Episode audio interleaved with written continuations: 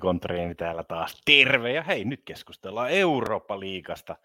Siellä on erittäin mielenkiintoisia otteluita tulossa varsinkin Helsingissä, jossa siellä on HIK Helsinki mukana taas pitkästä aikaa Eurooppa-liigassa. Hei, aivan sairaan mahtavaa. Siellä on kuitenkin, aloitetaan heti sitten siitä, eli lohko C. AS Rooma, Real Betis, Ludogorets, bulgaarilaisjoukkue ja HJK Helsinki. Siinä on erittäin mielenkiintoinen lohko, ehkä siinä mielessä, että sekä AS Rooma ja Real Betis ovat top 4 Eurooppa-liigan voittajasuosikin jo kertoimien valossa ainakin joukossa tällä hetkellä. Siinä se heti Arsenalin ja Manchester Unitedin perässä, ja mikä siinä on, Rooman Murinhon johdolla voitti viime kaudella konferenssiliigan, ja, ja joukkue ja Mourinho halu, hamuavat erittäin paljon lisää pokaaleja. Mourinhohan voitti Manchester Unitedin peräsimässä myös Eurooppa-liigan vuonna 2017. Kova lohko on, varsinkin tällä hetkellä, kun Rooma ja Real Betis ovat vahvistuneet tällä kaudeksi huomattavasti ja odotettavissa on, että molemmat jopa voivat päästä ensi kaudella mestarin liikaan omien liikojensa sijoitusten perusteella. Mutta hei, täytyy muistaa, että sieltä on mahdollista kotona pienellä kentällä Bolt Arenalla on mahdollista, että HIK sieltä pystyy pisteitä viemään jopa Roomalta ja Petisiltäkin, vaik- mutta ehdottomasti Ludogoretsilta se pitää viedä. Ludogoretsin ja Hoikon välillä sitä eroa ei oikeastaan ole, ja tässä on Hoikolla erittäin hyvät mahdollisuudet päästä tässä lohkossa kolmanneksi, ja sitä kautta päästä mukaan vielä konferenssiliikan pudotuspeleihin nyt ensi vuoden alkuun. Siinä kannattaa muistaa, että siellä olisi Hoiko lohkon kolmas antaa 2,85 kerrointa, ja, ja itse näen, että Ludogorets tällä kaudella ei ole niin hyvä joukko, mitä se alkukausi menneinä vuosina on ollut Euroopassa, että Hoikolla on erittäin hyvä mahdollisuus päästä tässä lohkossa ainakin siihen kolmanneksi. Rooma ja Real Betisia tuskin joukko pystyy voittamaan vieressä ja, ja, ja sitä kautta mahdollisuudet jatkopaikkaan ja Euroopan liigassa on vaikeat, mutta hei, uskossa on hyvä elää. Siirrytään tämän jälkeen toisiin lohkoihin. Mennään käydään nopeasti nämäkin läpi. Lohko A, Arsenal, PSV, Podo Klimt ja FC Zürich. Arsenalhan on tällä hetkellä se suurin ennakkosuosikki voittamaan Eurooppa-liigan, mutta pitää muistaa, että sieltä tulee vielä kahdeksan joukkuetta mestarien liigasta tipahtaa tipahtaa noihin jatkopeleihin mukaan, että siellä voi tulla vielä koviakin joukkueita vielä vastaan, mutta Arsenal näyttää ainakin tässä lohkossa selkeästi ykköseltä ja PSV kakkoselta.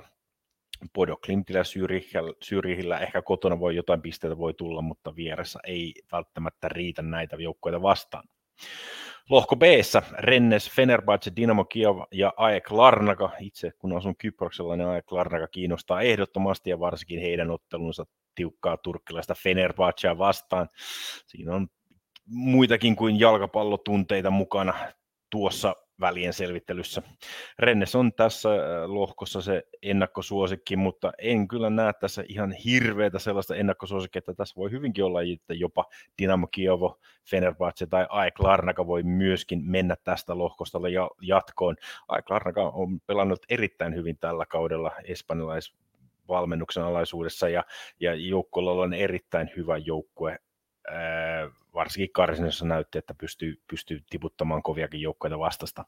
Ja en näkisi yhtään ihmeellisenä, että Larnaka voittaisi ehkä jopa voisi vetää 7-9 pistettä kotiottelusta ja sitä kautta voisi olla hyvä mahdollisuus mennä jatkoon. Lohko D, Union Berlin, Braga, Malmö FF ja Union Saint Gillois, eli tuo tuhkimotarina Be- Belgiasta, jonka olisi pitänyt voittaa mestaruus, mutta Belgian typerän omasta mielestäni todella typerän sarjapeli, sarjasäännöksen mukana, jossa runkosarjan jälkeen pisteet puolitetaan ja sitten aloitetaan kärkijoukkoiden kesken taistelu, ja siinä Union sai Giljois jäi Club toiseksi, mutta muuten olisi voittanut, jos pisteitä ei olisi puolitettu. Tässä lohkossa selkeä jo oma ehdokas voittaan on Union Berlin ja siitä saa erittäin hyvä yli kahden kerrota Union Berlin voitolle. Tällä kaudella Berlin taistelee jopa Saksassa neljän parhaan joukkoon menemisestä ja oli, tällä hetkellä selkeästi Bayerin kovin vastus ja otti yksi yksi tasapelin heitä vastaan. Kotona varsinkin Union Berlin voi voittaa jokaisen. Lohko E, sorry, nyt, tuli, nyt tuli vähän mestariliikaa vielä. Ah, siir, siirrytään äh, lohko F ensin. Eli Lazio, Feyenoord, Sturm Graz. Tässäkin selkeästi Lazio ja Feyenoord ovat niitä selkeitä jatkomenijöitä. Sturm Graz ja Midtjylland ei näitä joukkoja vastaan riitä. Feyenoordhan oli viime kaudella konferenssiliigan finaalissa Roomaan vastaan, niin hävisi niukasti. Lazio taas on, on, on, on niitä kovempia Italian joukkoita, että jos pelataan jos he pelaavat ykköskokoonpanollaan, niin tästä jo pitäisi ottaa helppo lohkovoitto. Lohko Gstä, sieltä löytyy sitten taas Freiburg, Olympiakos, Nantes ja Garabark. Freiburg on, on tällä hetkellä johtaa Bundesliigaa ja on, on kyllä ihmejoukkue. Siellä osataan hoitaa asiat todella hyvin sen takia uskon, että he voittavat tämän lohkon erittäin hyvää kerronta saa siitä. Pitää muistaa, että viime kaudella mestari oli saksalainen Frankfurt ja hyvinkin voi olla, että Berliin ja Freiburg pääsevät pitkälle näissä kisoissa. Olympiakos ei ole tällä kaudella näyttänyt hirveän hy- hyvältä ja, ja, ja oli, oli jopa lähellä, että joukko olisi jopa meinannut tipahtaa konferenssiliikaan eikä olisi päässyt Eurooppa-liigaan, että siellä on aika paljon ra- satsattu näihin vanhempiin pelaajiin ja se ei välttämättä nyt Kreikassa riitä tällä kaudella. Freiburg selkeä jo, kärkijoukkue, Nantes ja Garabak voivat kotonaan yllättää ja ottaa pisteitä muilta, niin sen takia Freiburg voi varmaan selkeästi mennä tästä jatkoon. Lohko H, Monaco, Belgradin punainen tähti, Trabzonspor ja Ferenc Varos. Siinä on, on äh, selkeästi Monaco on, on laitettu pienimmäksi kertoimeksi, että selkeä voittaja suosikki tähän, mutta pitää muistaa, että Monaco on aloittanut tämän kauden erittäin, erittäin huonosti. Eli, eli siellä on äh, joukko otti tasapelipistin PSGtä vastaan, mutta kaikkia muita siellä on ollut erittäin tappioita heikommille jengeille ja joku siellä nyt mättää Monakossa ja saa nähdä, jos ne saa pelinsä oikeasti kuntoon. Tässä lohkosta muista Belgradin punainen tähti tulee ottamaan paljon koti voittoja ja sitä kautta varmaan menee toisena jatkoon. Trabzonspor ja Ferenc Farosi. Pitää muistaa, että Ferenc Faros on voittanut tämän kupin aikaisemmin silloin, kun se oli Fairs Cup nimellä. Eli, eli ei heitä unkarilaisia ei kannata jättää tästäkään pois. Trabzonspor ja myös kotona pystyy ottaa pisteitä. Tiukka lohko, tiukka lohko, mutta uskaltaa, että Belgradin punainen tähti tästä menee ainakin lohkosta jatkoon. Siitä saa ihan hyviä kertoimia. Juu, eli lohko Eestä unohdin se laittaa tähän, niin se on Manchester United. Öö, sieltä löytyy sitten Real Sociedad, Sheriff Tiraspol ja toinen kyproslaisjoukkue, joka on tällä hetkellä, joka on Kyproksen suurin joukkue Omonia. Laitetaan se tuohon noin. Eli selkeä voittajasuosikko Manchester United ja Real Sociedad, nämä kaksi tulevat menemään tästä melko varmasti jatkoon. Sheriff Tiraspol ei ole viime kauden yhtä hyvä kuin viime kaudella, jolloin joukkoja voitti jopa Real Madridin vieraissa.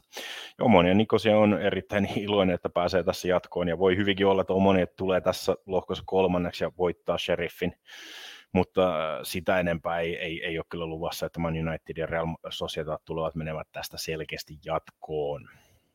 Eli otetaan vielä näistä että hyvät kertomat, saadaan Union Berlinin ja Freiburgin lohkovoitoista ja, ja, ja sitä kautta myös HJK jatkomahdollisuudesta konferenssiliigaan, eli kolmannesta paikasta saa hyvää kerronta.